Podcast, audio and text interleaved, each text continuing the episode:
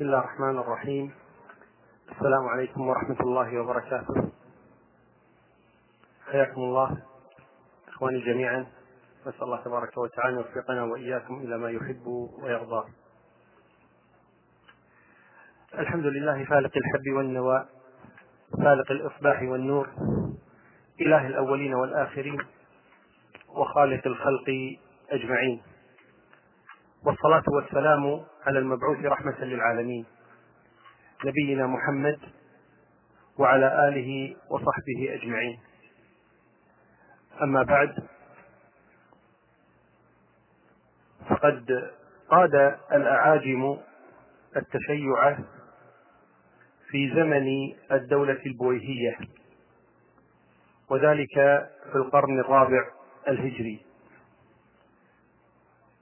ونسبوا إلى آل بيت النبي صلى الله عليه وسلم ما ليس لهم من الشركيات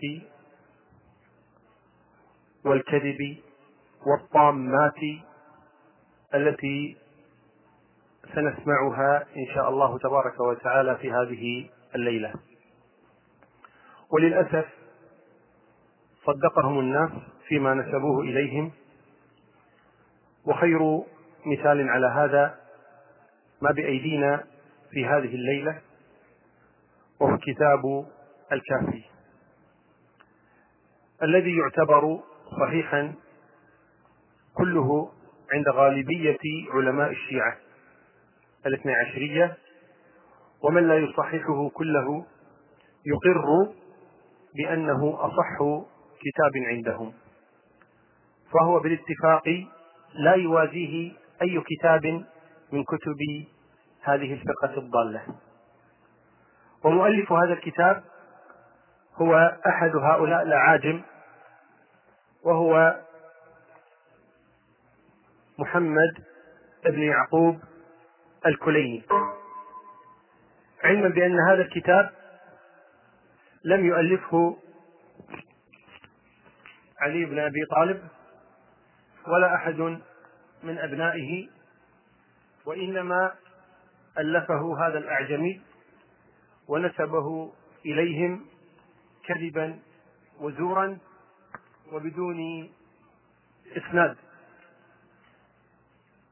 عن محمد بن الحسن قال قلت لأبي جعفر الثاني جعلت فداك.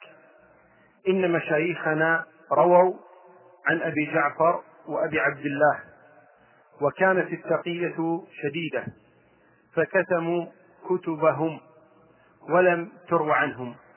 فلما مات فلما ماتوا صارت الكتب إلينا. فقال حدثوا بها فإنها حق.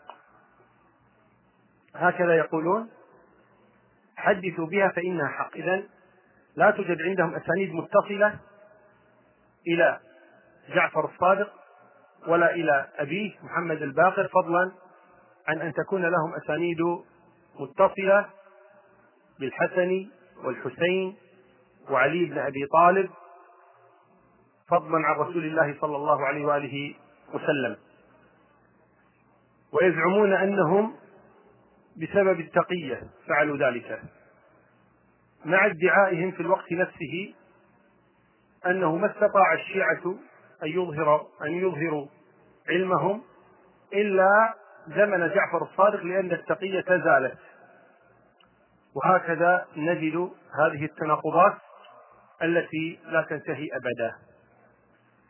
وهذه المؤلفات ومنها هذا المؤلف أعني كتاب الكافي ترسخ التفرقة وتدعو إلى الشعوبية وإلى العنصرية وتستحل الدماء والأعراض والأموال باسم أهل بيت النبي صلى الله عليه وآله وسلم ظنا منهم أنها ثابتة, ثابتة عنهم.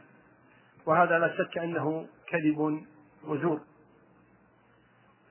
الكليني هو محمد بن يعقوب.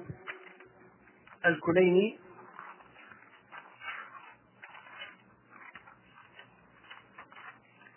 ولد في مدينة كلين وهي في إيران وهو يقال له الكليني ويقال له الرازي كذلك.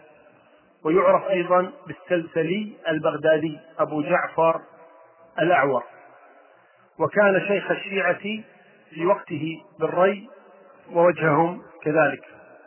وكان مجلسه مثابة, مثابة أكابر العلماء الراحلين في طلب العلم.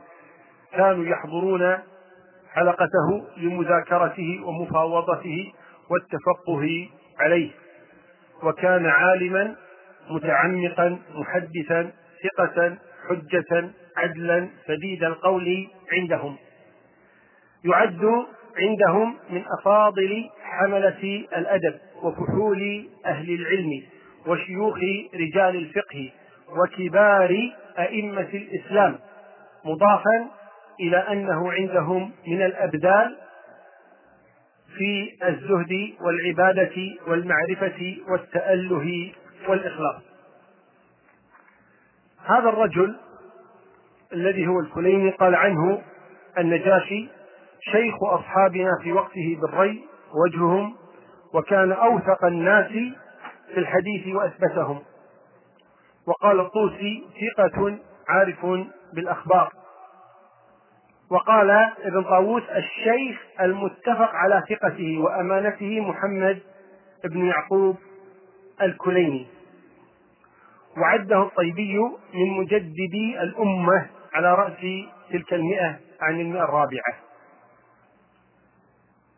هذا الكليني مشهور عندهم كما قال الميرزا عبد الله الأفندي بأنه ثقة الإسلام. فإذا قيل ثقة الإسلام قالوا هو الكليني. قال أسد الله الششتري ثقة الإسلام وقدوة الأنام وعلم الأعلام المقدم المعظم عند الخاص والعام الشيخ أبي جعفر محمد بن يعقوب الكليني. هذا محمد بن يعقوب الكليني المتوفى سنة تسع وعشرين وثلاثمائة من الهجرة على خلاف عندهم في تحديد سنة وفاته. هذا الرجل جمع كتابا يقال له الكافي ويعتبر كتاب الكافي عند الشيعة الاثني عشرية أصح كتاب في الوجود. وهناك من علمائهم من نقل الإجماع على صحته كله. وقد أنكر أن يكون الكافي صحيحا كله بعض علماء الشيعة وذلك لما رأوا فيه من الطامات التي لا تحتمل. وعلى كل حال هو أحسن كتبهم وأصحها بلا خلاف فيما أعلم. وأنقل الآن كلام علمائهم في هذا الكتاب بعد أن نقلت كلام علمائهم في مؤلف هذا الكتاب. قال الطبرسي النور الطبرسي صاحب المستدرك قال الكافي بين الكتب الأربعة. والكتب الأربعة هي الكافي والاستبصار والتهذيب ومن لا يحضره الفقيه أو فقيه من لا يحضره الفقيه. هذه تسمى الكتب الأربعة التي هي معتمد الشيعة في دينهم. قال الطبرسي الكافي بين الكتب الأربعة كالشمس بين النجوم وإذا تأمل المنصف استغنى عن ملاحظة حال آحاد رجال السند المدعة فيه وتورثه الوثوقة ويحصل له الاطمئنان بصدورها وثبوتها وصحتها. هذا في مستدرك الوسائل في الجزء الثالث صفحة 230 و500 وقال الحر العاملي أصحاب الكتب الأربعة وأمثالهم قد شهدوا بصحة أحاديث كتبهم وثبوتها ونقلها من الأصول المجمع عليها. فإن كانوا ثقات تعين قبول قولهم وروايتهم ونقلهم. وهذا قاله في الوسائل في الجزء العشرين صفحة أربع ومئة. وقال شرف الدين الموسوي عبد الحسين صاحب المراجعات قال الكافي والاستبصار والتهذيب ومن لا يحضره الفقيه يعني الكتب الأربعة. متواترة مقطوع بصحة مضامينها. متواترة مقطوع بصحة مضامينها والكافي أقدمها وأعظمها وأحسنها وأتقنها. وهذا في المراجعات مراجعة رقم 110 وقال محمد صادق الصدر والذي يجدر بالمطالعة أن يقف عليه يعني القارئ هو أن الشيعة وإن كانت مجمعة على اعتبار الكتب الأربعة وقائلة بصحة كل ما فيها من روايات غير أنها لا تطلق عليها اسم الصحاح كما فعل ذلك إخوانهم من أهل السنة وهذا في كتابه الشيعة صفحة 27 و100 بل إن مؤلف الكتاب وهو الكليني قال عن كتابه أو سبب تأليف كتابه قال للسائل وقلت إنك تحب أن يكون عندك كتاب كاف يجمع من جميع فنون علم الدين ما يكتفي به المتعلم ويرجع إليه المسترشد ويأخذ منه من يريد علم الدين والعمل به بالآثار الصحيحة عن الصادقين. وهذا موجود في مقدمة الكافي صفحة 24 ولذلك قال المحقق النائيني عندهم إن المناقشة في إسناد روايات الكافي حرفة العاجز. وهذا موجود في كتاب الانتصار للنائيني في صحة الكافي صفحة الصفحة الثامنة لعلي أبو الحسن. وأما محقق كتاب الكافي علي أكبر الغفاري فقال اتفق أهل الإمامة وجمهور الشيعة على تفضيل هذا الكتاب على تفضيل هذا الكتاب والأخذ به والثقة بخبره والاكتفاء بأحكامه وهم مجمعون على الإقرار بارتفاع درجته وعلو قدره على أنه القطب الذي عليه مدار روايات الثقات المعروفين بالضبط والإتقان إلى اليوم وهو عندهم أجمل وأفضل من سائر أصول الحديث. وهذا في مقدمة الكافي صفحة 26 وقال المفيد الكافي وهو من أجل كتب الشيعة وأكثرها فائدة. وهذا في مقدمة الكافي أيضا صفحة 26 وقال الفيض الكاشاني عن كتب الشيعة الكافي أشرفها وأوثقها وأتمها وأجمعها لاشتماله على الأصول من بينها وخلوه من الفضول وشينها. وهذا قاله في مقدمة الكافي صفحة 27 وقال المجلسي كتاب الكافي أضبط الأصول وأجمعها وأحسن مؤلفات الفرقة الناجية وأعظمها. وهذا في مقدمة الكافي صفحة 27 وقال محمد أمين الإسترابادي قال وقد سمعنا من مشايخنا وعلمائنا أنه لم يصنف في الإسلام كتاب يوازيه أو يدانيه. وقال عباس القمي طبعا كتاب كلام الاسترابادي في آه، مقدمة الكافي صفحة 27 عباس القمي قال الكافي هو أجل الكتب الإسلامية وأعظم المصنفات الإمامية. والذي لم يعمل للإمامية مثله. وهذا في الكنى والألقاب في الجزء الثالث صفحة 98 إذا كلام الشيعة عندما يقولون ليس بصحيح كله بل فيه ما هو صحيح وما هو ضعيف إنما هو للخروج من إلزامات أهل السنة لهم بل من إلزامات الشيعة. الذين يؤمنون بالكافي كله كالإخباريين وغيرهم والشيخية.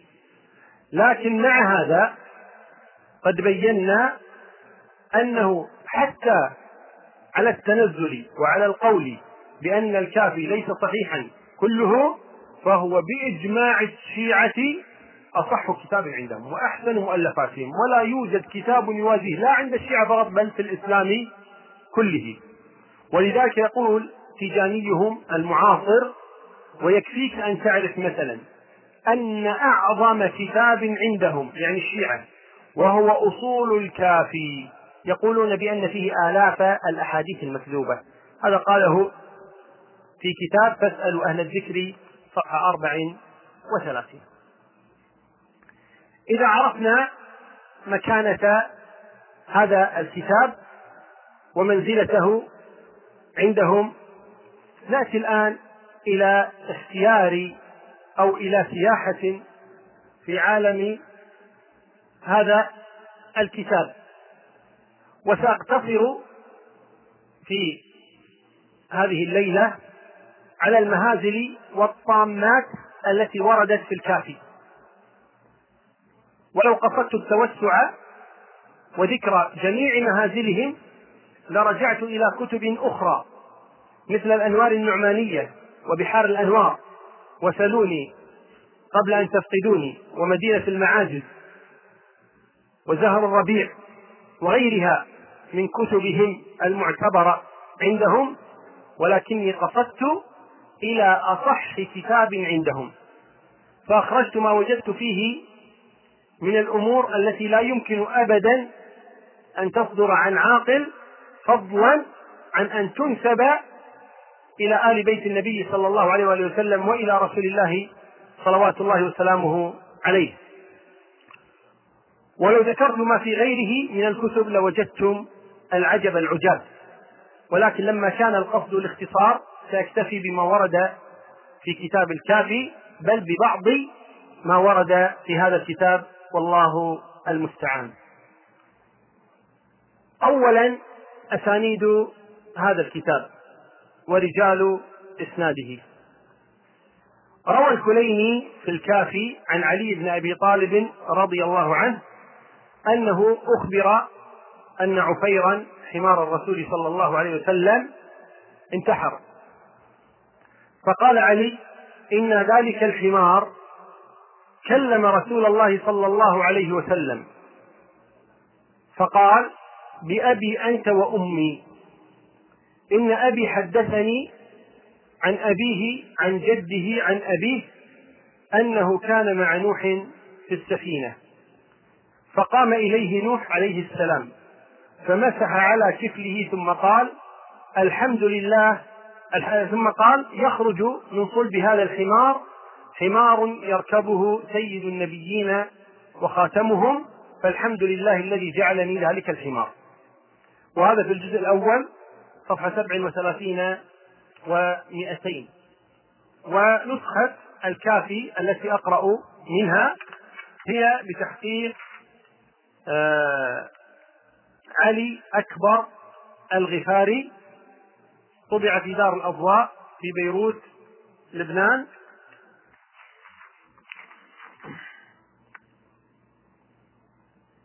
آه، الطبعة سنة 1405 من الهجرة 1985 من الميلاد في دار الأضواء قلنا في بيروت.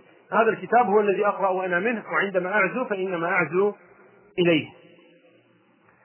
ذكرنا هذا الحديث الذي يرويه الكليني بالإسناد وإسناده كما ترون كله حنيف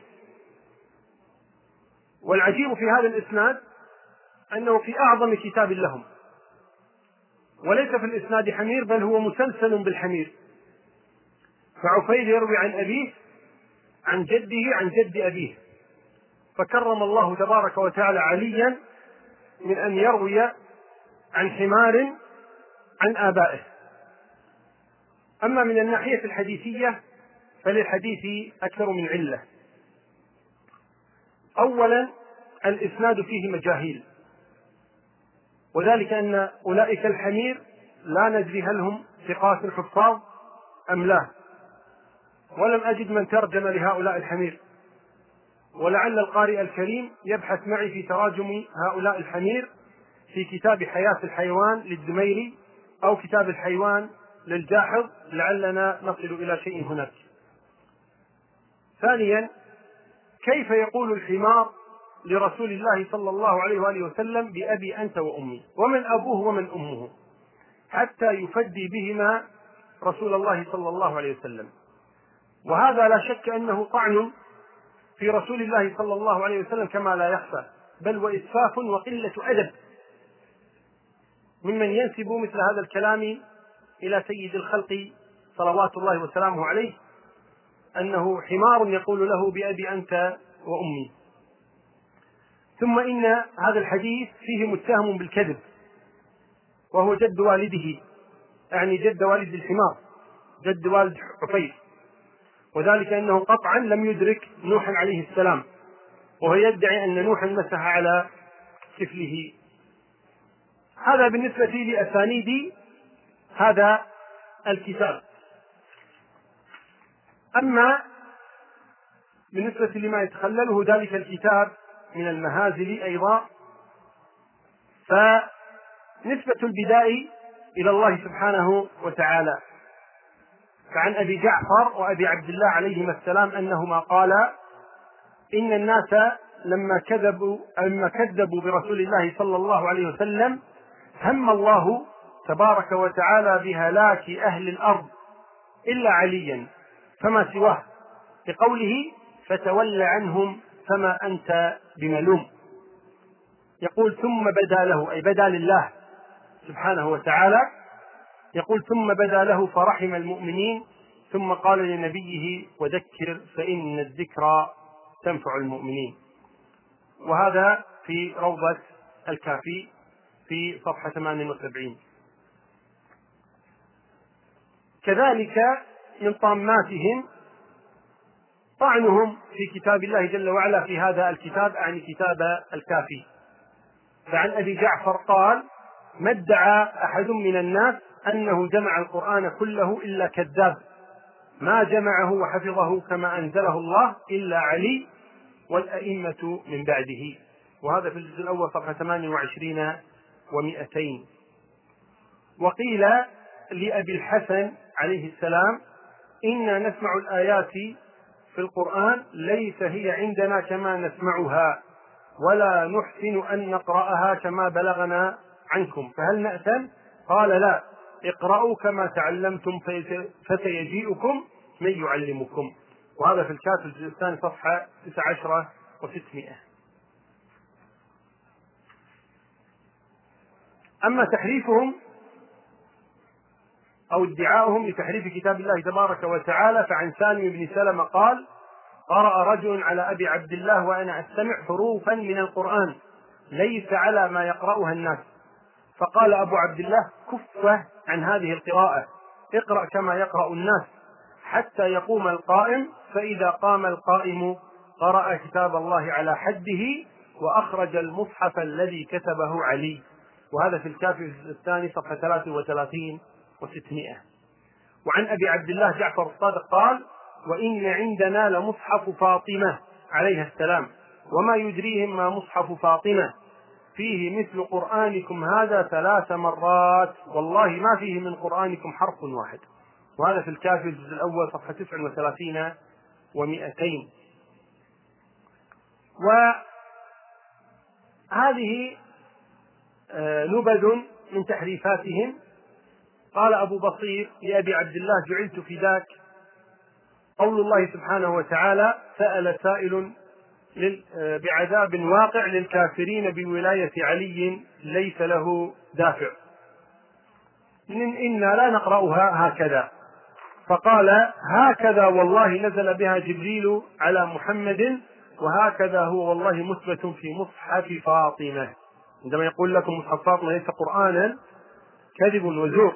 يقول هكذا هي في مصحف فاطمة وهذا في الكافي الجزء الثامن صفحة 49 والجزء الثامن هو روضة الكافي وعن أبي عبد الله قال إن القرآن الذي جاء به جبريل إلى محمد صلى الله عليه وسلم سبعة عشر ألف آية. وهذا في الكافي في الجزء الثاني صفحة 34 وستمائة. وهذا لا شك أنه يعادل القرآن ثلاث مرات تقريبا. فهو إذا مصحف فاطمة الذي يدعون. وبوب الكليني في كتاب الكافي بابا بعنوان لم يجمع القرآن كله إلا الأئمة عليهم السلام. وأما تحريفاتهم لكتاب الله تبارك وتعالى فأقرأ لكم نبذا منها. عن زيد بن الجهم قال قرأ أبو عبد الله أن تكون أئمة هي أزكى من أئمة. قلت جعلت فداك أئمة أو أمة. هي أمة. الآية أمة أن تكون أمة. قال جعلت فداك أئمة. قال إي والله أئمة. قال قلت فإنا نقرأ أربع. يعني أمة أربع من أمة آه، أن تكون أمة أربع. هي أربع من أمة قال نحن نقرأها أربع. قال وما أربع؟ وأومأ بيده فطرحها. في الأول صفحة 92 و200 وعن أبي عبد الله في قول الله عز وجل ومن يطع الله ورسوله في ولاية علي وولاية الأئمة من بعده فقد فاز فوزا عظيما. هكذا نزلت. في الجزء الأول صفحة 14 و400 وعن أبي عبد الله في قوله تعالى ولقد عهدنا إلى آدم من قبل كلمات في محمد وعلي وفاطمة والحسن والحسين والأئمة من ذرية فنسي ولم نجد له عزما. هكذا والله نزلت على محمد. وهذا في الجزء الأول صفحة 16 و400 وعن أبي جعفر قال نزل جبريل بهذه الآية على محمد هكذا بئس ما اشتروا به أنفسهم أن يكفروا بما أنزل إليه في علي بغيا. وهذا في الجزء الأول صفحة سبع عشرة وأربعمائة. وعن أبي عبد الله قال نزل جبريل على محمد بهذه الآية هكذا وإن كنتم في ريب مما نزلنا على عبدنا في علي فأتوا بسورة من مثله. وهذا في الجزء الأول صفحة سبع عشرة وأربعمائة. طبعا لا شك أن هذا الكلام كله مكذوب على أبي عبد الله كما قلنا في بداية حديثنا وهو جعفر الصادق ومكذوب على أبي جعفر وهو محمد الباقر وغيرهم من أئمة آل بيت النبي صلى الله عليه وآله وسلم. وعن الرضا موسى الرضا علي الرضا في قوله تعالى كبر على المشركين بولاية علي ما تدعوهم إليه يا محمد من ولاية علي هكذا في الكتاب مخطوطة في الأول صفحة 18 و400 وعن الباقر قال نزل جبريل بهذه الآية على محمد هكذا فبدل الذين ظلموا آل محمد حقهم قولا غير الذي قيل لهم في الجزء الأول صفحة 23 و400 قرأ رجل عند أبي عبد الله وقل اعملوا فسيرى الله عملكم ورسوله والمؤمنون. فقال ليس هكذا إنما هي والمأمونون. فنحن المأمونون. وهذا في الجزء الأول صفحة 24 و400 وعن أبي الحسن الماضي قال أنزل إليه إلا بلاغا من الله ورسالاته في علي. فقال السائل هذا تنزيل؟ قال نعم. ثم قرأ وذرني والمكذبين بوصيك أولي النعمة ومهلهم قليلا. قال السائل إن هذا تنزيل؟ قال نعم. وهذا في الجزء الأول صفحة 34 و400 هذه نبذ من التحريفات وإلا لو جلسنا هذه الليلة كلها في قراءة ما جاء في هذا الكتاب الخبيث من التحريف وادعاء ما ليس في كتاب الله أنه من كتاب الله. لا أخذنا الوقت كله ولكن لعل في هذا تنبيه وكفاية.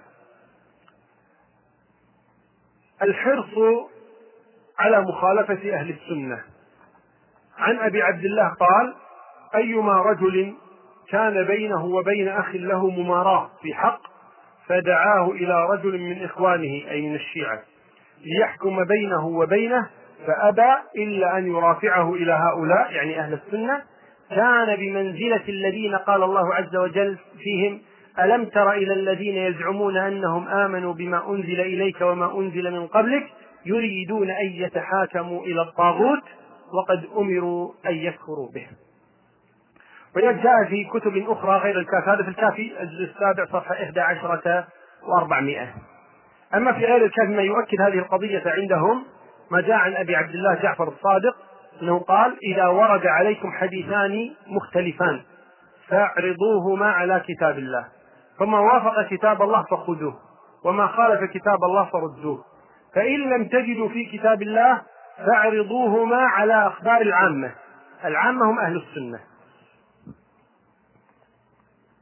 قال فاعرضوهما على أخبار العامة.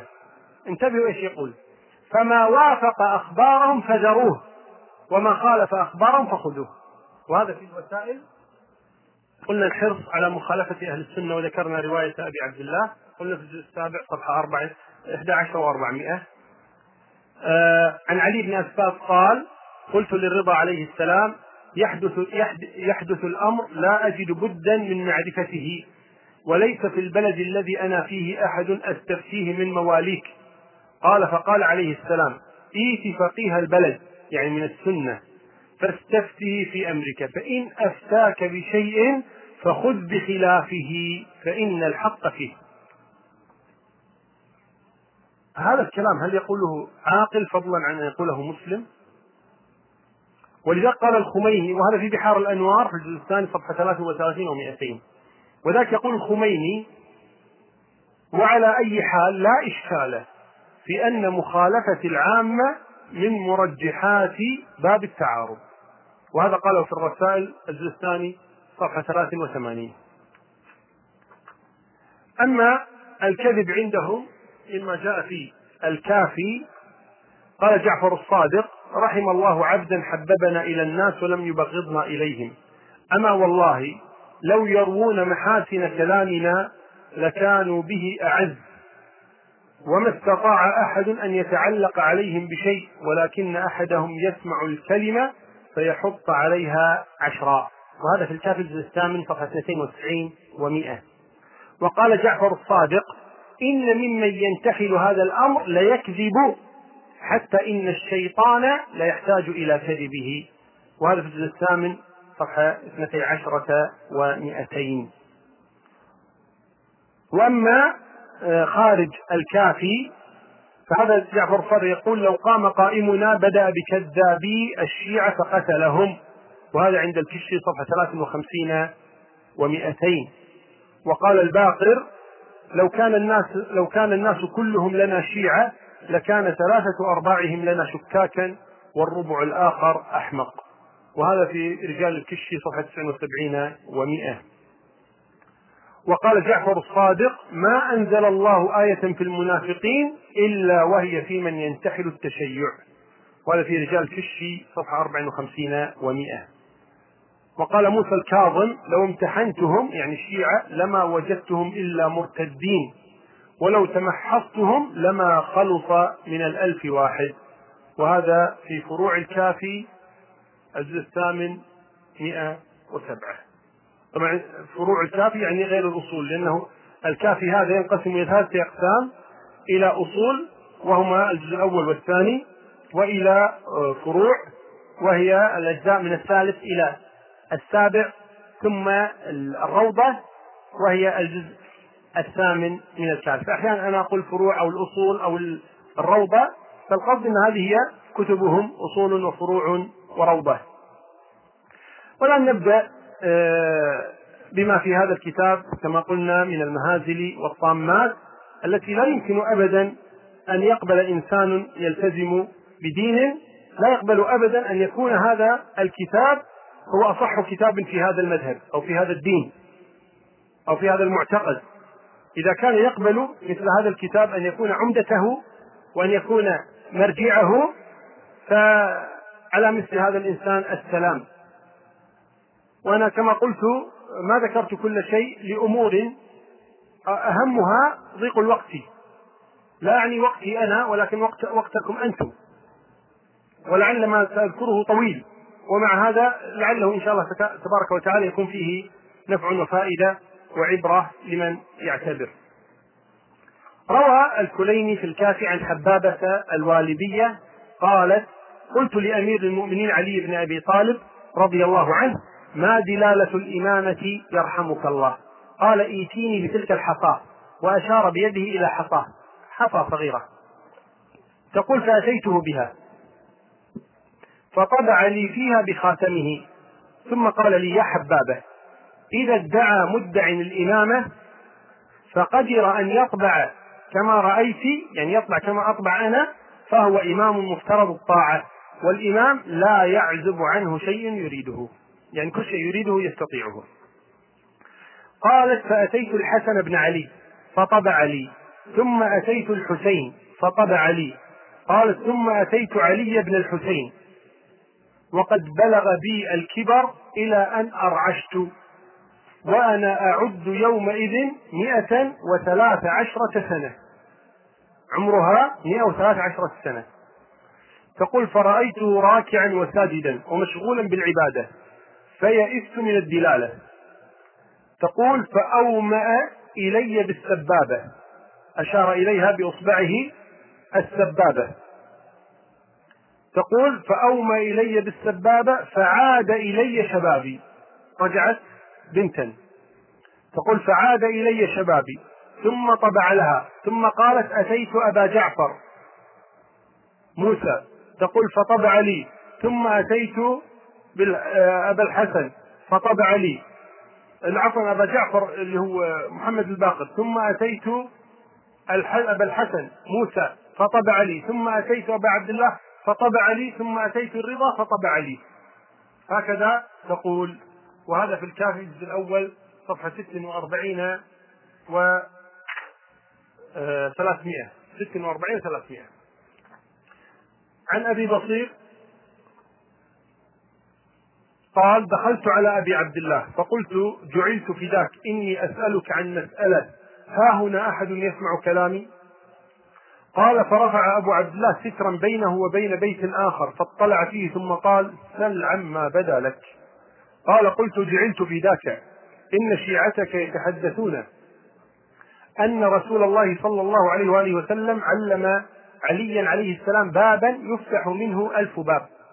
قال فقال يا أبا محمد علم رسول الله صلى الله عليه وآله وسلم عليا عليه السلام ألف باب يفتح من كل باب ألف باب. قال قلت هذا والله العلم.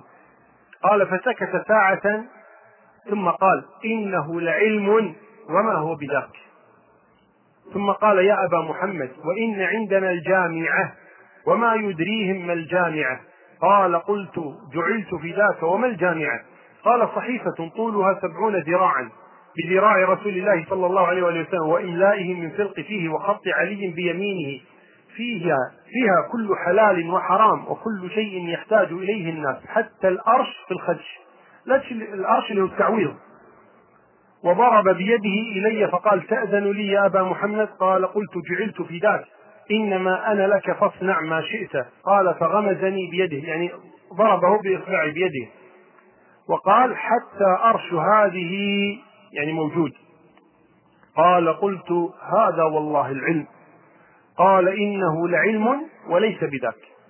م سكت ساعة ثم قال وإن عندنا الجفر وما يدريهم ما الجفر. قال قلت وما الجفر؟ قال دعاء آه، إناء من أدم. فيه علم النبيين والوصيين وعلم العلماء الذين مضوا من بني إسرائيل. قلت إن هذا هو العلم. قال إنه العلم وليس بذاك. ثم سكت ساعة ثم قال وإن عندنا لمصحف فاطمة عليها السلام. وما يدريهم ما مصحف فاطمة؟ قال قلت وما مصحف فاطمة؟ قال مصحف فيه مثل قرآنكم هذا ثلاث مرات. والله ما فيه من قرآنكم حرف واحد. قال قلت هذا والله العلم. قال إنه لعلم وما هو بذاك. ثم سكت ساعة ثم قال إن عندنا علم ما كان وعلم ما هو كائن إلى أن تقوم الساعة. قال قلت جعلت فداك هذا والله العلم. قال إنه لعلم وليس بذاك. قال قلت جعلت فداك فأي شيء العلم؟ قال ما يحدث بال... ما يحدث بالليل والنهار الأمر من بعد الأمر والشيء من بعد الشيء إلى يوم القيامة. وهذا في الجزء الأول صفحة 39 و200 وأقول بدون تعليق. هذه رواية عن أبي جعفر محمد الباقر أنه قال للإمام عشر علامات. علامات يعرف بها الإمام. أولا يولد مطهرا مختونا. وإذا وقع على الأرض وقع على راحته يعني على يديه رافعا صوته بالشهادتين. أول ما يولد. لا يجنب تنام عينه ولا ينام قلبه. لا يتثاءب لا يتمطى يرى من خلفه كما يرى من أمامه. نجوه يعني البراز كرائحة المسك. والأرض موكلة بستره وابتلاعه. وإذا لبس درع رسول الله صلى الله عليه وسلم كانت عليه وسقا. وإذا لبسها غيره من الناس طويلهم وقصيرهم زادت عليه شبرا.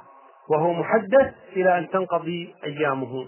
وهذا في الجزء الأول صفحة 88 و300 وعن إسحاق بن جعفر عن أبيه فإذا كانت الليلة التي تلد فيها أي أم الإمام ظهر لها في البيت نور. تراه لا يراه غيرها إلا أبوه. فإذا ولدته اسمعوا وعوا يقول فإذا ولدته ولدته قاعدا. وتفتحت له حتى يخرج متربعا. يستدير بعد وقوعه إلى الأرض فلا يخطئ القبلة حيث كانت. ثم يعطس ثلاثا ويشير بإصبعه بالتحميد ويقع مسرورا مختونا ورباعيتاه أسنانه. من فوق وأسفل وناباه وضاحكاه موجودة ومن بين يديه مثل سبيكة الذهب نور ويقيم يومه وليلته تسيل يداه ذهبا أسمعتم هذا؟ بماذا يذكركم هذا؟ ألا يذكركم بالرسوم المتحركة؟ ولذلك في روضة الواعظين في صفحة 84 لما ولد علي بن أبي طالب ذهب رسول الله إليه ولكنه رآه ماثلا بين يديه واضعا يده اليمنى في أذنه اليمنى وهو يؤذن ويقيم بالحنيفية ويشهد بوحدانية الله وبرسالته وهو مولود في ذلك اليوم. ثم قال لرسول الله صلى الله عليه وسلم اقرأ. فقال له اقرأ. فقرأ التوراة والإنجيل والزبور والقرآن. طبعا نسيهم صحف إبراهيم والعجيب أن هذا قبل نزول القرآن.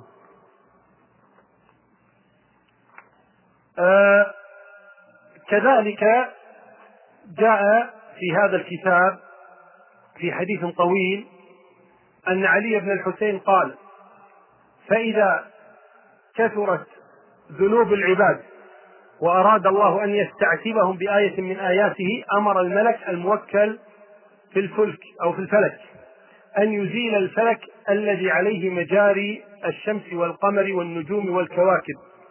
فيأمر الملك أولئك السبعين ألف ملك أن يزيلوه عن مجاريه. قال فيزيلونه. فتصير الشمس في ذلك البحر الذي يجري في الفلك.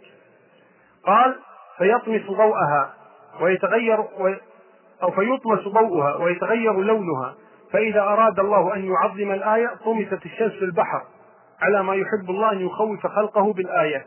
قال وذلك عند انكساف الشمس. قال وكذلك يفعل بالقمر. فإذا أراد الله أن يجليها أي يردها إلى مجراها أمر الملك الموكل بالفلك أن يرد الفلك إلى مجراه فيرد الفلك فترجع الشمس إلى مجراها. هذه هي الكسوف والخسوف. وهذا في روضة الكافي يعني الجزء الثامن صفحة سبعين. هذا الكلام يذكرنا بما كان عند النصارى في أناجيلهم من أمور تخالف الواقع والحق كقولهم أن الأرض مركز الكون كما في آه، التوراة. أن اللي هو آه، العهد القديم أن الأرض مركز الكون. وغير ذلك من الأمور التي لا يصدقها عاقل. ولما رأوا أن هذا الكلام يخالف العلم الذي توصلوا إليه كذبوا تلك الكتب وردوها وعلموا أن هذا من وضع البشر. فتركوا ذلك الباطل وأخذوا الحق الذي وجدوه في العلم. ثم صارت لهم ردة ردة فعل قوية فنبذوا الإنجيل كله حقه وباطله. والمحرفون ما خطر في بالهم أن العلم سيتطور حتى يصل إلى الكون فيفهمهم وكذلك الحال بالنسبة للكليني وأصحابه الذين ألفوا هذه الكذبات لأنه في ذلك الزمان ما كان يمكن لأحد أن يصل إلى مثل هذه المعلومات. فغروا أتباعهم في الكلام عن الكون وما يحدث فيه ولما تطور العلم تبين كذب ما لفقوه ولكن لما رجع النصارى عن الباطل ولم يرجع الشيعة إلى الآن؟ سؤال محير جدا. لم أجد له جوابا فلعل بعضكم أن يوجد هذا الجواب. وهذه من مهازل هذا الكتاب روى الكليني عن أبي عبد الله أنه قال ما في الفيل شيء إلا في البعوضة. مثله. وفضل البعوض على الفيل بالجناحين. يعني البعوضة فيها أشياء أكثر من الفيل زيادة الجناحين. وهذا في الجزء الثامن صفحة ثمان ومئتين الزلازل وأسبابها. عن أبي عبد الله أن الحوت الذي يحمل الأرض أسر في نفسه أنه إنما يحمل الأرض بقوته فأرسل الله تعالى إليه حوتا أصغر من شبر وأكبر من ستر. فدخلت هذه الحوت السمكة الصغيرة في خياشيمه فصعقه فمكث بذلك يعني الحوت الكبير الذي يحمل الأرض فمكث بذلك أربعين يوما. ثم إن الله عز وجل رأف به ورحمه وأخرج ذلك الحوت الصغير. فإذا أراد الله عز وجل بأرض زلزلة بعث ذلك الحوت الصغير إلى الحوت الكبير الذي يحمل الأرض. فإذا رآه اضطرب فتزلزلت الأرض. هذا علم جديد. وهذا في الجزء الثامن صفحة اثنتي عشرة ومئتين. عن أبي عبد الله قال إن الريح مسجونة تحت هذا الركن الشامي يعني في الكعبة. فإذا أراد الله عز وجل أن يخرج منها شيئا أخرجه إما جنوب فجنوب وإما شمال فشمال وصبا فصبا ودبور فدبور. قال من آية ذلك أنك لا تزال هذا لا تزال ترى هذا الركن متحركا أبدا في الشتاء والصيف والليل والنهار. هذا في الروضة الجزء الثامن صفحة 27 و200 وما رأيناه متحركا أبدا. كلنا أو جلنا يعرف عقيدة خبيثة من عقائد النصارى. وهي ما تسمى بعقيدة الفداء.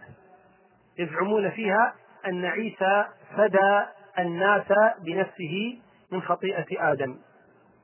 وللأسف نجد هذه العقيدة موجودة أيضا عند الشيعة الاثني عشرية. روى الكليني في الكافي عن أبي الحسن موسى أنه قال إن الله عز وجل غضب على الشيعة. فخيرني نفسي أو هم فوقيتهم والله بنفسي. وهذا في الجزء الأول صفحة ستين ومئتين. عن جعفر الصادق قال علينا عين يقول لأصحابه علينا عين في أحد يرانا قال سيف التمار فالتفتنا يمنة ويسرى فلم نرى أحدا فقلنا ليس علينا عين. فقال ورب الكعبة ورب البنية. يعني الكعبة.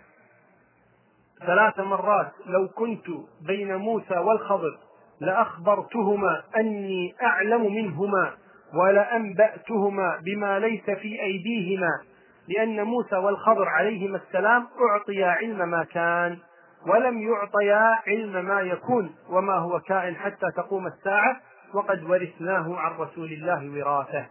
وهذا في الجزء الأول صفحة ستين ومئتين. عن علي بن أبي طالب قال انه سئل عن مدة غيبة المهدي فقال ستة أيام أو ستة أشهر أو ست سنين وهذا في الجزء الأول صفحة 38 و300 هذا علي يقول عن غيبة المهدي. قلت تدعي الشيعة أن المهدي دخل السرداب سنة ستين ومئتين ونحن الآن في ثلاث وعشرين وأربعمائة وألف وبمسألة حسابية بسيطة يتبين لنا أنه مر على دخول الاسترداد ثلاث وستين ومائة وألف سنة. ويقول عن ست سنوات وإلى الآن لم يخرج. روى الكليني كذلك في الكافي في الجزء الأول صفحة سبع وخمسمائة عن أبي هاشم الجعفري قال شكوت إلى أبي محمد عليه السلام الحاجة. يقول فحك بسوطه الأرض قال وأحسبه غطاه بمنديل ورفع المنديل وأخرج 500 دينار فقال يا أبا هاشم خذ واعذرنا. ما شاء الله. أئمة سحرة. والله ما كانوا كذلك ولكنهم يكذبون عليهم. وهذا باب الفضائل وهو باب عجيب في الفضائل. هذا فضل العمامة. عن أبي عبد الله قال من خرج من منزله معتما تحت حنكه يريد سفرا لم يصبه في سفره سرق ولا حرق ولا مكروه. وهذا الجزء الخامس صفحة 61 و400 اسمعوا فضل النعال خاصة الذين يلبسون الأحذية في أوروبا وأمريكا. عن أبي عبد الله أنه قال لرجل ما لك وللنعل السوداء؟ أما علمت. يعني النعل السوداء. أما علمت أنها تضر بالبصر وترخي الذكر وهي بأغلى الثمن من غيرها ما لبسها أحد إلا اختال فيها. وهذا في الجزء السادس صفحة 65 و400 وفي الصفحة نفسها عن حنان بن سدير قال دخلت على أبي عبد الله وفي رجلي نعل سوداء. فقال يا حنان ما لك وللسوداء؟ أما علمت أن فيها ثلاث خصال؟ تضعف البصر وترخي الذكر وتورث الهم. قال قلت فما ألبس من النعال؟ قال عليك بالصفراء فإن فيها ثلاث خصال ثلاث خصال. تجلو البصر وتشد الذكر وتدرأ الهم وهي مع ذلك من لباس النبيين. هذا يقوله أهل بيت النبي صلى الله عليه وسلم. عن أبي عبد الله أنه قال لبس الخف يزيد في قوة البصر. هذا ما عرفه ما عرفه الأطباء. وهذا في الجزء السادس صفحة 66 و400 وقال لبس الخف أمان من السل في الصفحة نفسها. وقال إدمان الخف يقي ميتة السوء وهذا الجزء السادس صفحة 67 و400 هذا أصح كتاب عندهم وأحسن كتاب ولم يؤلف في الإسلام كتاب مثله. أما الخضاب فاسمعوا ماذا قالوا عن الخضاب. يعني تخضيب اللحية أو الشعر بالحناء عن رسول الله أنه قال إن في الخضاب أربع عشرة خصلة. يطرد الريح من الأذنين ويجلو الغشاء عن البصر ويلين الخياشيم ويطيب النكهة ويشد اللثة ويذهب بالغشيان ويقل وسوسة الشيطان وتفرح به الملائكة ويستبشر به المؤمن ويغيظ به الكافر وهو زينة وهو طيب وبراءة في قبره ويستحيي منه منكر ونكير. هذا الخضاب. الكافي وتقليم الأظفار وهذا في الجزء السادس عفوا الكلام في الخضاب الجزء السادس صفحة 82 و400 الكافي وتقليم الأظفار روى الكليني في الكافي الجزء السادس صفحة 91 و400 عن أبي جعفر قال من أخذ من أظفاره وشاربه كل جمعة وقال حين يأخذ بسم الله وبالله وعلى سنة محمد رسول الله لم يسقط منه قلامة ولا جزازة إلا كتب الله لها بها عتق نسمة ولا يمرض إلا مرضه الذي يموت فيه. وأيضا جاء في الجزء السادس صفحة 90 و400 عن أبي عبد الله أنه قال تقليم الأظفار يوم الجمعة يؤمن أو يؤمن من الجذام والبرص والعمى. الرمان. في الكافي الجزء السادس صفحة 53 و300 عن أبي عبد الله قال ما من رمانة إلا وفيها حبة من الجنة. فإذا أكلها الكافر بعث الله عز وجل إليه ملكا فانتزعها منه. وفي الصفحة نفسها عن أبي عبد الله من أكل حبة من رمان أمرضت شيطان الوسوسة أربعين يوما. يعني ياكل رمانة كاملة يصير نبي. يقول في الصفحة نفسها عن يزيد بن عبد الملك قال قال أبو عبد الله يا يزيد أيما مؤمن أكل رمانة حتى يستوفيها أذهب الله عز وجل الشيطان عن إنارة قلبه أربعين صباحا. ومن أكل اثنتين أذهب الله عز وجل الشيطان عن عن إنارة قلبه مئة يوم. ومن أكل ثلاثا حتى يستوفيها أذهب الله عز وجل الشيطان عن إنارة قلبه سنة. ومن أذهب الله الشيطان عن إنارة قلبه سنة لم يذنب ومن لم يذنب دخل الجنة. هذا بالنسبة للرمان. أنهار كافرة وأنهار مؤمنة ولا ينتهي العجب. روى الكليني في الكافي الجزء الثالث صفحة 91 و300 عن أبي الحسن عليه السلام قال نهران مؤمنان ونهران كافران. فأما المؤمنان فالفرات والنيل وأما الكافران فدجلة ونهر بلخ. نسي المسبي والأمازون وسيحان وجيحان فما أدري هذه لعلها في منزلة بين المنزلتين. انظروا ماذا يقول كذلك في هذا الكتاب وذلك في الجزء الثامن صفحة 39 و200 عن مسألة خطيرة جدا مسألة تمس الأعراض عن أبي جعفر محمد الباقر أنه قال والله يا أبا حمزة إن الناس كلهم أولاد بغايا. ما خلا شيعة فينا. كل الناس أولاد زنا إلا الشيعة. ثم يشرح هذه الرواية في رواية أخرى في الجزء الخامس صفحة 200 و500 عن أبي عبد الله قال إن الشيطان ليجيء حتى يقعد من المرأة كما يقعد الرجل منها ويحدث كما يحدث وينكح كما ينكح. قال أبو بصير بأي شيء يعرف ذلك؟ يعني بأي شيء نعرف أن الذي نكح هذه المرأة وجامعها الشيطان أو زوجها؟ كيف نعرف ذلك؟ قال بحبنا وبغضنا فمن أحبنا كان نطفة العبد. ومن أبغضنا كان نطفة الشيطان. نحن الآن لا نريد النطفة نريد يعني حتى الشيطان جامع. يعني من يؤمن بهذا الكتاب يعتقد أن الشيطان يجامع زوجته معه لكن النطفة تخرج منه هو. لكن الشيطان يجامع والعياذ بالله. وهذا لا شك أنه لا يعتقده إلا إنسان فاجر.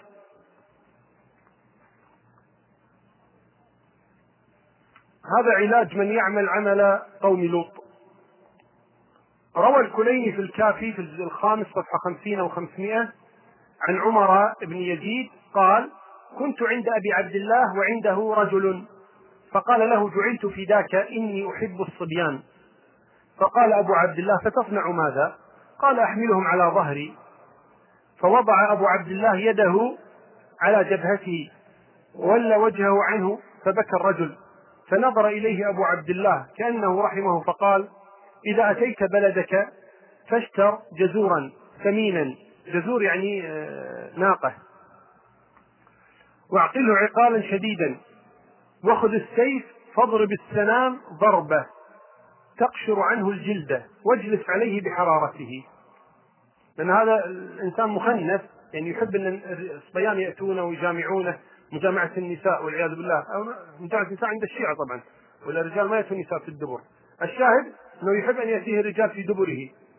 يجعلهم على ظهره. قال خذ سيفا واضرب سنام الجزور واقشر الجلدة ثم اجلس عليها بحرارتها. أي حرارة الجسد جسد البعير قال عمر فقال الرجل فأتيت بلدي. فاشتريت جزورا فعقلت يعني ربطته. عقالا شديدا واخذت السيف فضربت به السنام ضربة وقشرت عنه الجلد وجلست عليه بحرارته فسقط مني على ظهر البعير شبه الوزغ. أصغر من الوزغ وسكن ما بي. آه كان داخل داخل مكان مو طيب. وهذا قلنا في الكافي الجزء الخامس صفحة خمسين وخمسمائة. هذا آه أو هذه بشارة من الكافي من الكليني في الكافي للأكراد. في الكافي الجزء الخامس صفحة 58 و100 عن أبي الربيع الشافي قال سألت أبا عبد الله فقلت إن عندنا قوما من الأكراد وإنهم لا يزالون يجيئون بالبيع فنخالطهم ونبايعهم. يعني في مشكلة؟ فقال يا أبا الربيع لا تخالطوهم فإن الأكراد حي من أحياء الجن. كشف الله عنهم الغطاء فلا تخالطوهم. هذا بالنسبة للأكراد هذه هدية من الكليني للأكراد عن علي بن أبي طالب أنه قال يا أيها الناس إن البغي يعني الظلم يقود صاحبه إلى النار. إن البغي يقود صاحبه إلى النار. وإن أول من بغى على الله عناق بنت آدم. فأول قتيل قتله الله عناق. عفوا مالك. الأكراد الجزء والصفحة الجزء الخامس صفحة 58 و100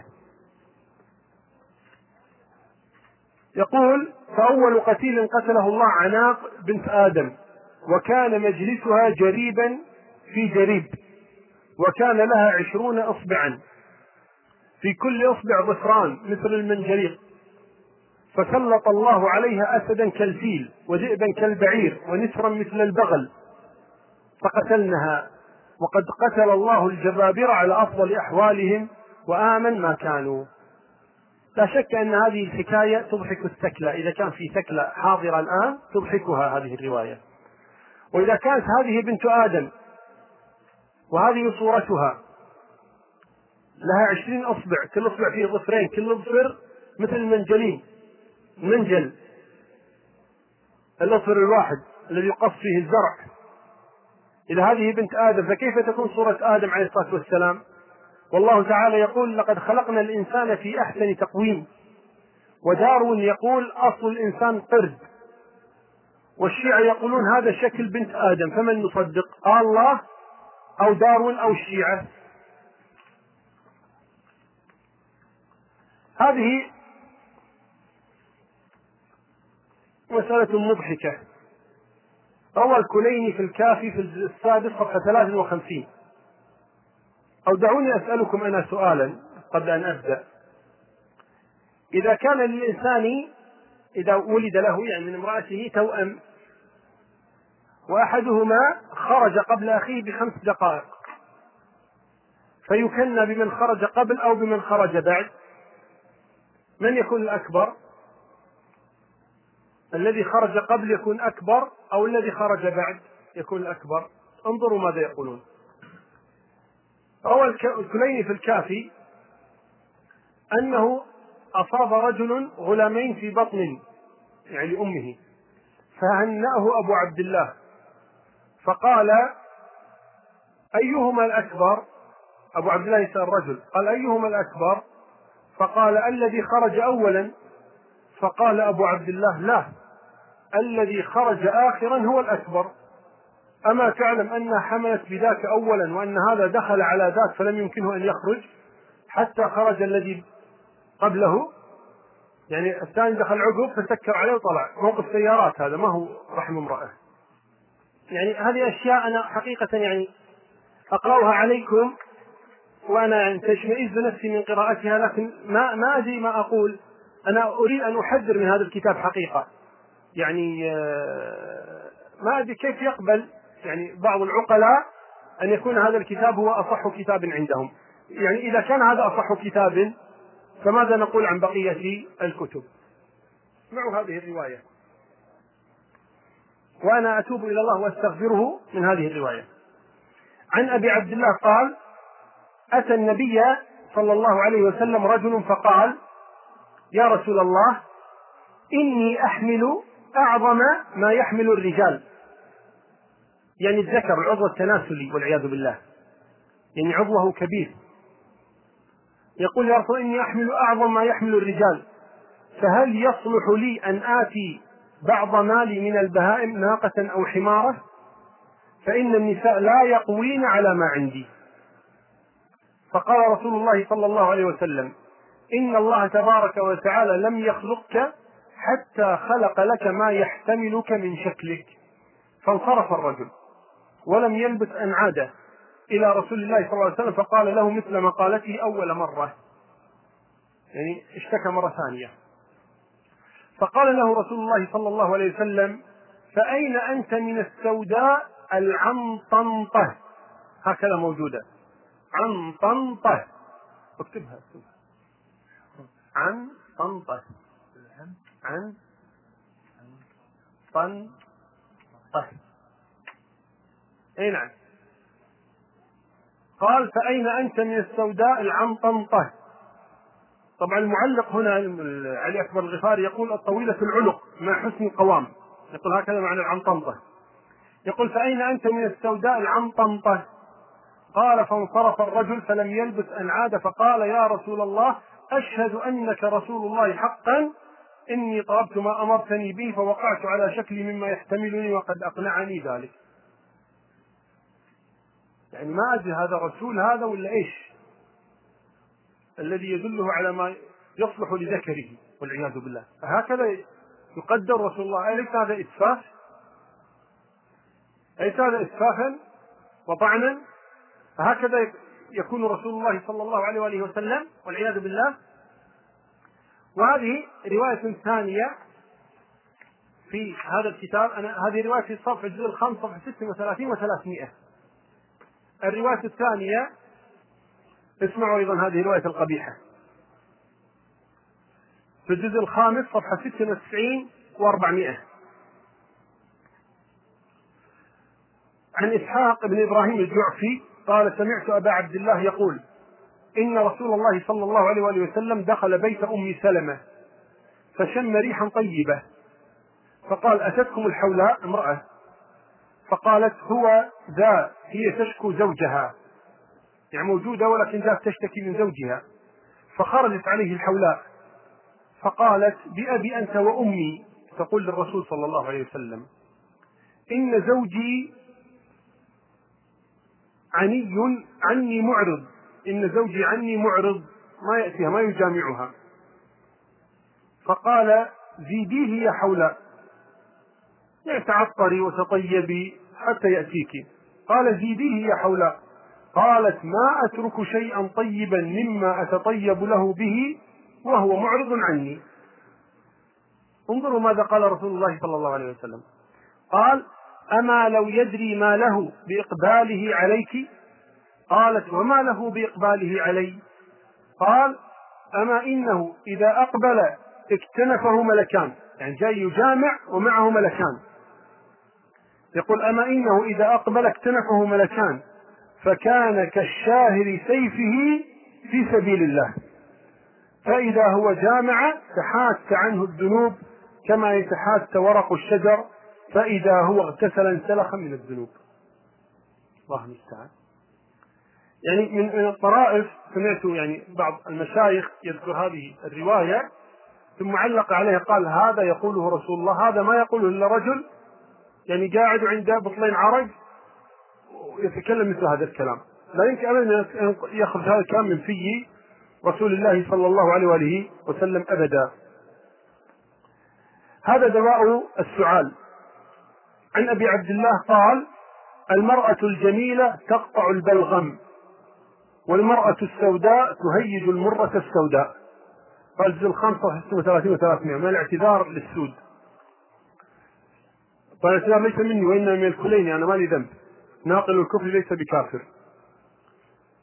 كذلك يروون أن النبي صلى الله عليه وسلم انظروا هذه الرواية خبيثة يقول كان النبي إذا أراد تزويج امرأة بعث من ينظر إليها.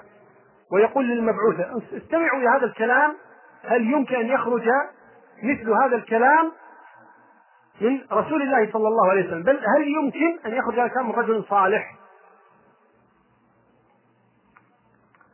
كان إذا أراد أن يخطب امرأة أن يتزوج امرأة أرسل من يخطبها وقال للمبعوثة التي تخطب له شمي ليتها. يعني الرقبة صفحة الرقبة. فإن ليت فإن طيب ليتها طيب عرفها. وانظري كعبها. انظري الكعب. وانظري كعبها. فإن درم كعبها فإن فإن درم كعبها كعبها عظم كعثبها وهذا في الجزء الخامس صفحة 35 و300 تدرون ما هو الكعثب؟ الكعثب الفرج. أيقول رسول الله هذا للخاطبة؟ امرأة تريد تخطب له يقول روحي شوفي المرأة. وكذا. ترى إذا كعبها زين ترى فرجها زين.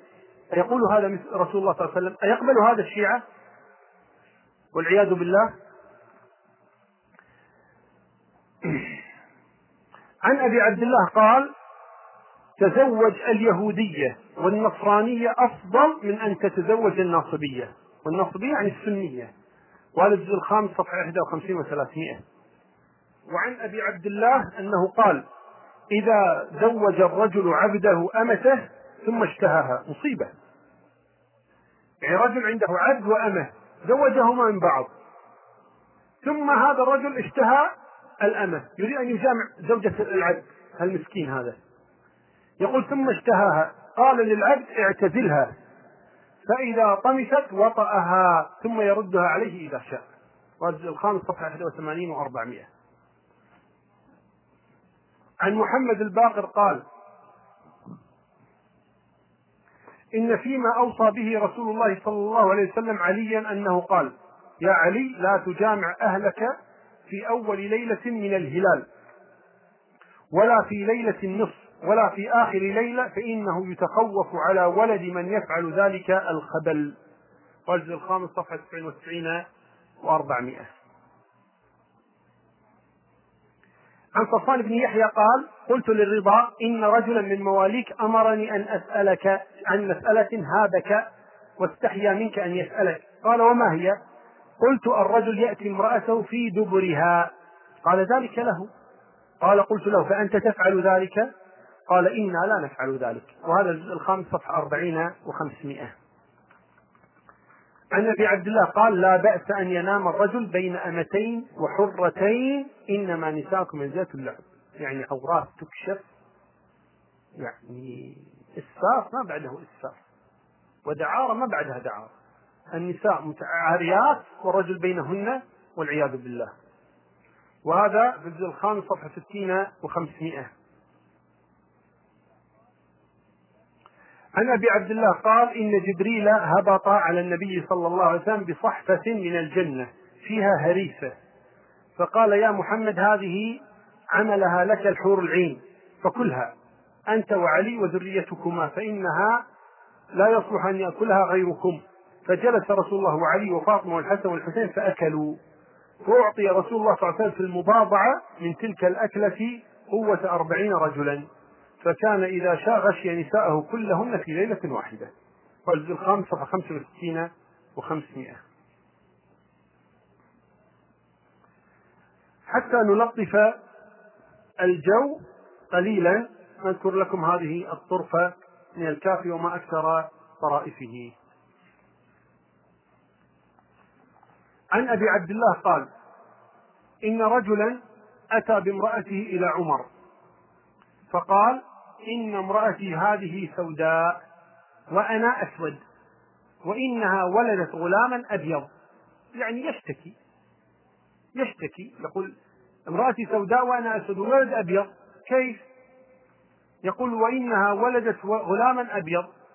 فقال لمن بحضرته ما ترون؟ ما رأيكم؟ فقالوا نرى أن ترجمها.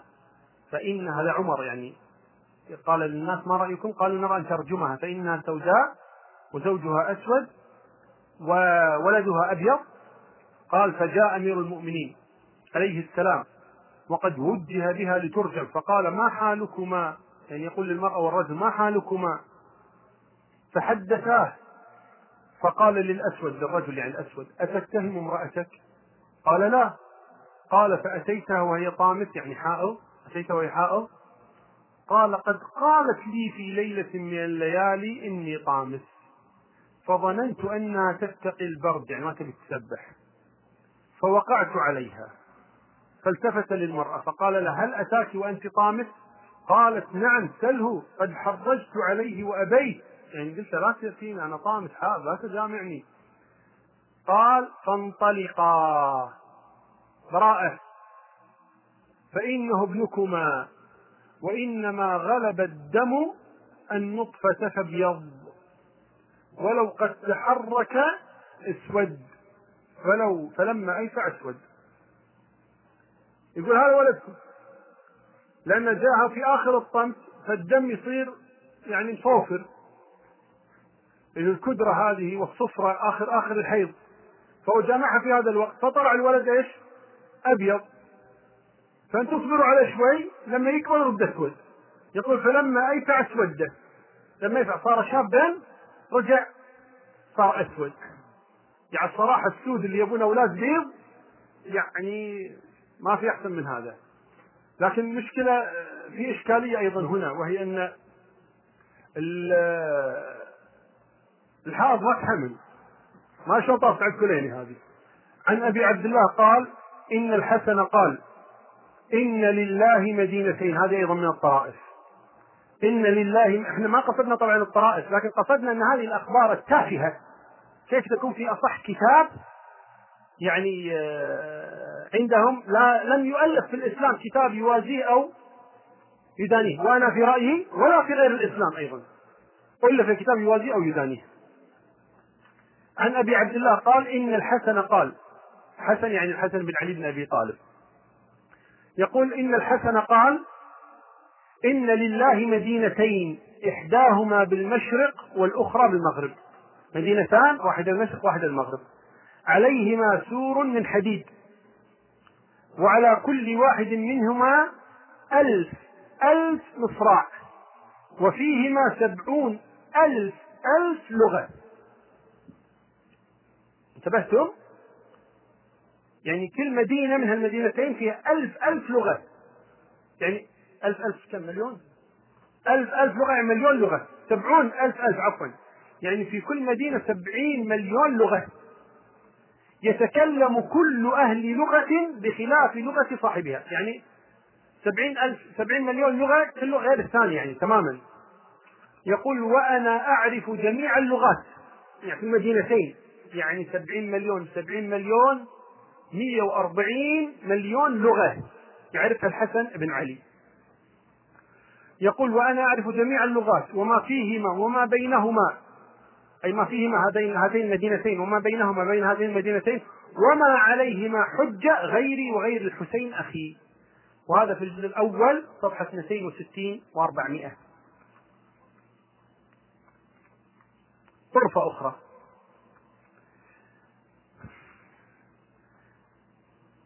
عن محمد بن مسلم قال كنت عند أبي جعفر يوما. إذ وقع زوج ورشان. طيور, الورش طير. يقول وقع زوج ورشان على الحائط وهدلا هديلهما يعني صوتا بصوتيهما.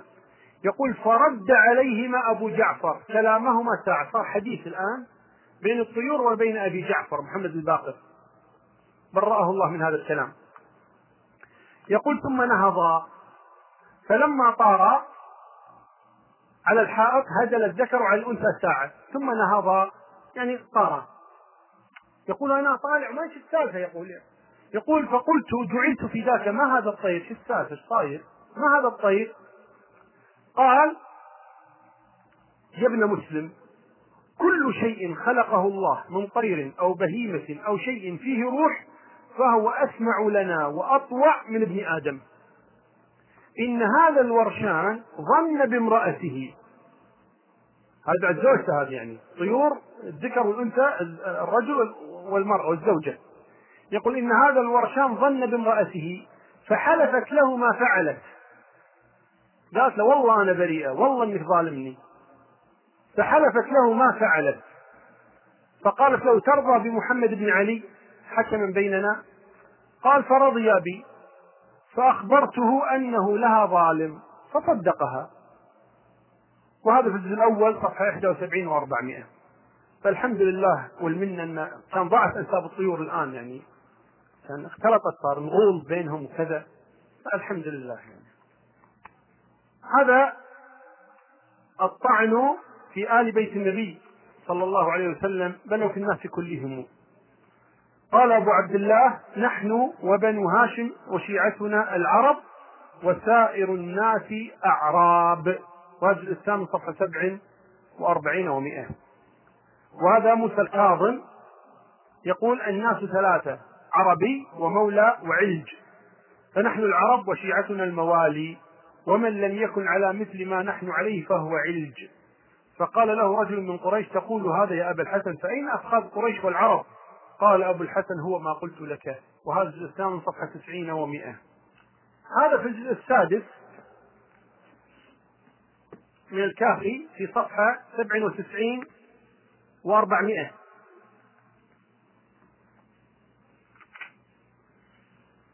يقول عن عبيد الله الدابقي قال دخلت حماما بالمدينة فإذا شيخ كبير وهو قيم الحمام. فقلت يا شيخ لمن هذا الحمام؟ قال لأبي جعفر محمد بن علي بن الحسين عليهم السلام. فقلت كان يدخله؟ قال نعم. قلت كيف كان يصنع؟ قال كان يدخل فيبدأ فيطلي عانته وما يليها ثم يلف على طرف إحليله يعني رأس الذكر. ويدعوني فأطلي سائر بدنه. فقلت له يوم من الأيام الذي تكره أن أراه قد رأيته؟ يعني رأيت عورتك. قال كلا إن النور سترته يعني الجبس الذي يوضع على الجسد. الذي يلفه على إحليله. الله المستعان. وعن أبي الحسن الماضي قال العورة عورتان القبل والدبر. يعني الفخذ عادي. القبل والدبر العورتان. إيه يعني يعني اللي يلبس مايوه يغطي القبل والدبر يكفي. هكذا فهمتم؟ أنا هكذا فهمت. لكن فهمي خطأ طبعا. ليش؟ قال أما الدبر مستور بالاليتين إذا اللي ورا ما في مشكلة يلغى. هذا مستور الدبر بالاليتين يقول فإذا سترت القضيب والبيضتين فقد سترت العورة. وهذا في الجزء السادس صفحة 51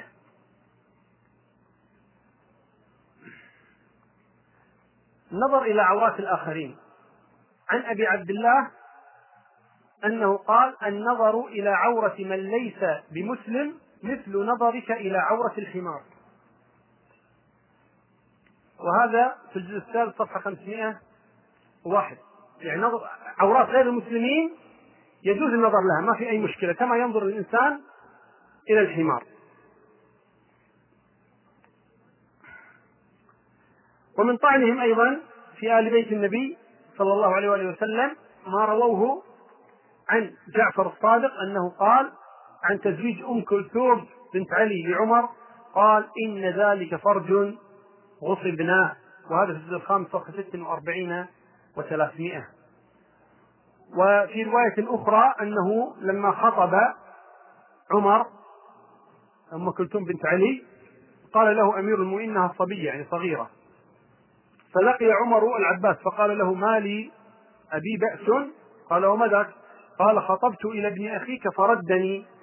أما والله لأعورن زمزم ولا أدع لكم مكرمة إلا هدمتها ولأقيمن عليه شاهدين يعني عليا بأنه سرق ولأقطعن يمينه. فأتاه العباس فأخبره وسأله أن يجعل الأمر إليه فجعله إليه. وهذا في الصفحة نفسها والجزء نفسه. ضياع الشيعة قبل الباقر. عن أبي عبد الله قال كانت الشيعة قبل أن يكون أبو جعفر وهم لا يعرفون مناسك حجهم وحلالهم وحرامهم حتى كان أبو جعفر ففتح لهم وبين لهم مناسك حجهم وحلالهم وحرامهم. الثاني صفحة عشرين. ما أدري قبل أبي جعفر علي بن الحسين الحسن الحسين علي بن أبي طالب ماذا كانوا يفعلون؟ لا أدري. وهذا سدير الصيرفي يقول عن أبي عبد الله إنه قال له والله يا سدير لو كان لي شيعة بعدد هذه الجداء الجداء اللي هي سيوس يقول لو أن لي شيعة بعدد هذه الجداء ما وسعني القعود. قال السدي ونزلنا وصلينا فلما فرغنا من الصلاة عطفت على الجداء فعددتها فإذا هي سبعة عشر فقط. وهذا في الجزء الثاني صفحة 43 و200 وهذا في الجزء الرابع صفحة 85 و100 عن أبي عبد الله أنه قال كان الحجر يعني الأسود ملكا من عظماء الملائكة عند الله وهذا أيضا في الحج يقول المحرم انظروا هذا الفقه الأعوج.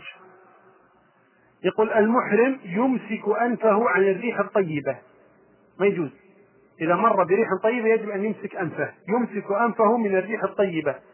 ولا يمسك أنفه من الريح المنتنة والجزء الرابع صفحة 54 و300 عذاب.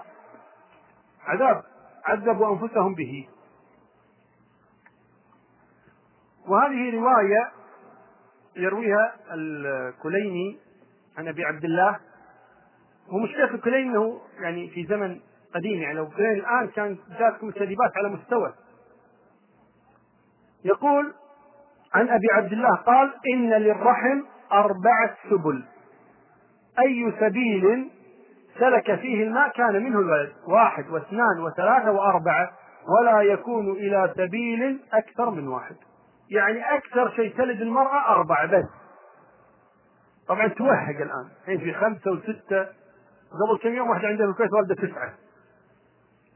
هذه جديدة هذه. تسعة توائم ولدت. أربعة منهم ماتوا والآن ما أدري ما زالت في المستشفى كأنها لكن هذه ما أظن مرت على الكلين يعني. اسمعوا هذه المهازل. عن أبي الحسن الرضا عليه السلام قال الفيل مسخ الفيل مسخ. ليش؟ قال كان ملكا زناء والذئب مسخ. ليش؟ كان أعرابيا ديوثا والأرنب مسخ. لماذا؟ كانت امرأة تخون زوجها, زوجها ولا تغتسل من الحيض. والوطواط مسخ. كان يسرق تمور الناس. والقردة, والقردة والخنازير, قوم من بني إسرائيل اعتدوا في السبت. والجريت والضب فرقة من بني إسرائيل لم يؤمنوا حيث نزلت المائدة على عيسى بن مريم. فتاه فوقعت فرقة في البحر وفرقة في البر والفأرة هي الفويسقة والعقرب كان نماما. والدب والزنبور كان لحاما يسرق في الميزان. آه مني الاربعاء الجاي إن شاء الله تعالى تجيبوا لنا الأسد والنمر. إن شاء الله تعالى والثعلب. شوف إيش كانوا. على أساس نشوف مسك من إيش هذول بعد. اي الكافي أيضا يذكر لنا قضايا أخرى غريبة. يقول آه، موسى عن موسى قال قال لي أبو الحسن الأول ما لي أراك مصفرا. قلت له وعك أصابني. فقال لي كل اللحم فأكلته. ثم رآني بعد جمعة وأنا على حالي مصفرا. فقال لي ألم آمرك بأكل اللحم؟ قلت والله ما أكلت غيره منذ أمرتني. قال كيف تأكله؟ قلت طبيخا. قال لا كله كبابا. فأكلته ثم أرسل إلي فدعاني بعد جمعة فإذا الدم قد عاد في وجهي فقال لي الآن نعم. هذا عندنا كباب الحجة. من أشهر مطاعم الكباب في الكويت عندنا هنا. سوي له دعوة هنا دعاية.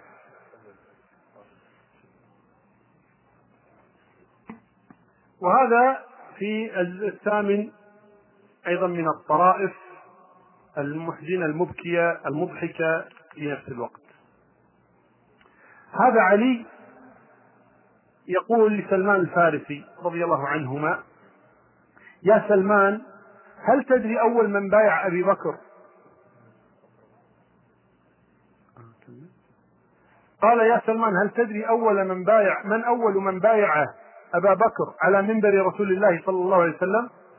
قلت لا أدري إلا إني رأيت في غلة بني ساعدة حين خصمت الأنصار خصمت الأنصار وكان أول من بايعه بشير بن سعد وأبو عبيدة بن الجراح ثم عمر ثم سالم.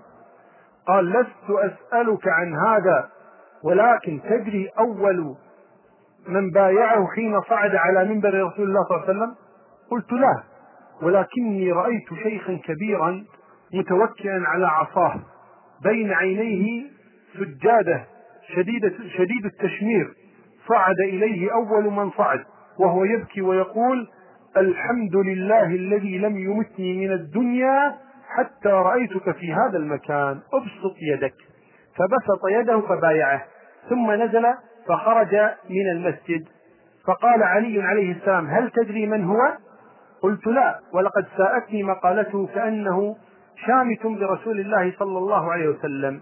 وهذا في الجزء الثامن صفحة أربع وثمانين ومئتين. سؤال من هو هذا؟ من كتب إبليس؟ صح. إجابة صحيحة. إبليس هو والجمع أبي بكر بايع أبي بكر الصديق. عن أبي عبد الله قال الحزم في القلب والرحمة والغلظة في الكبد. والحياء في الرئة. الجزء الثامن صفحة 65 و100 وهذا في الجزء الثامن صفحة 28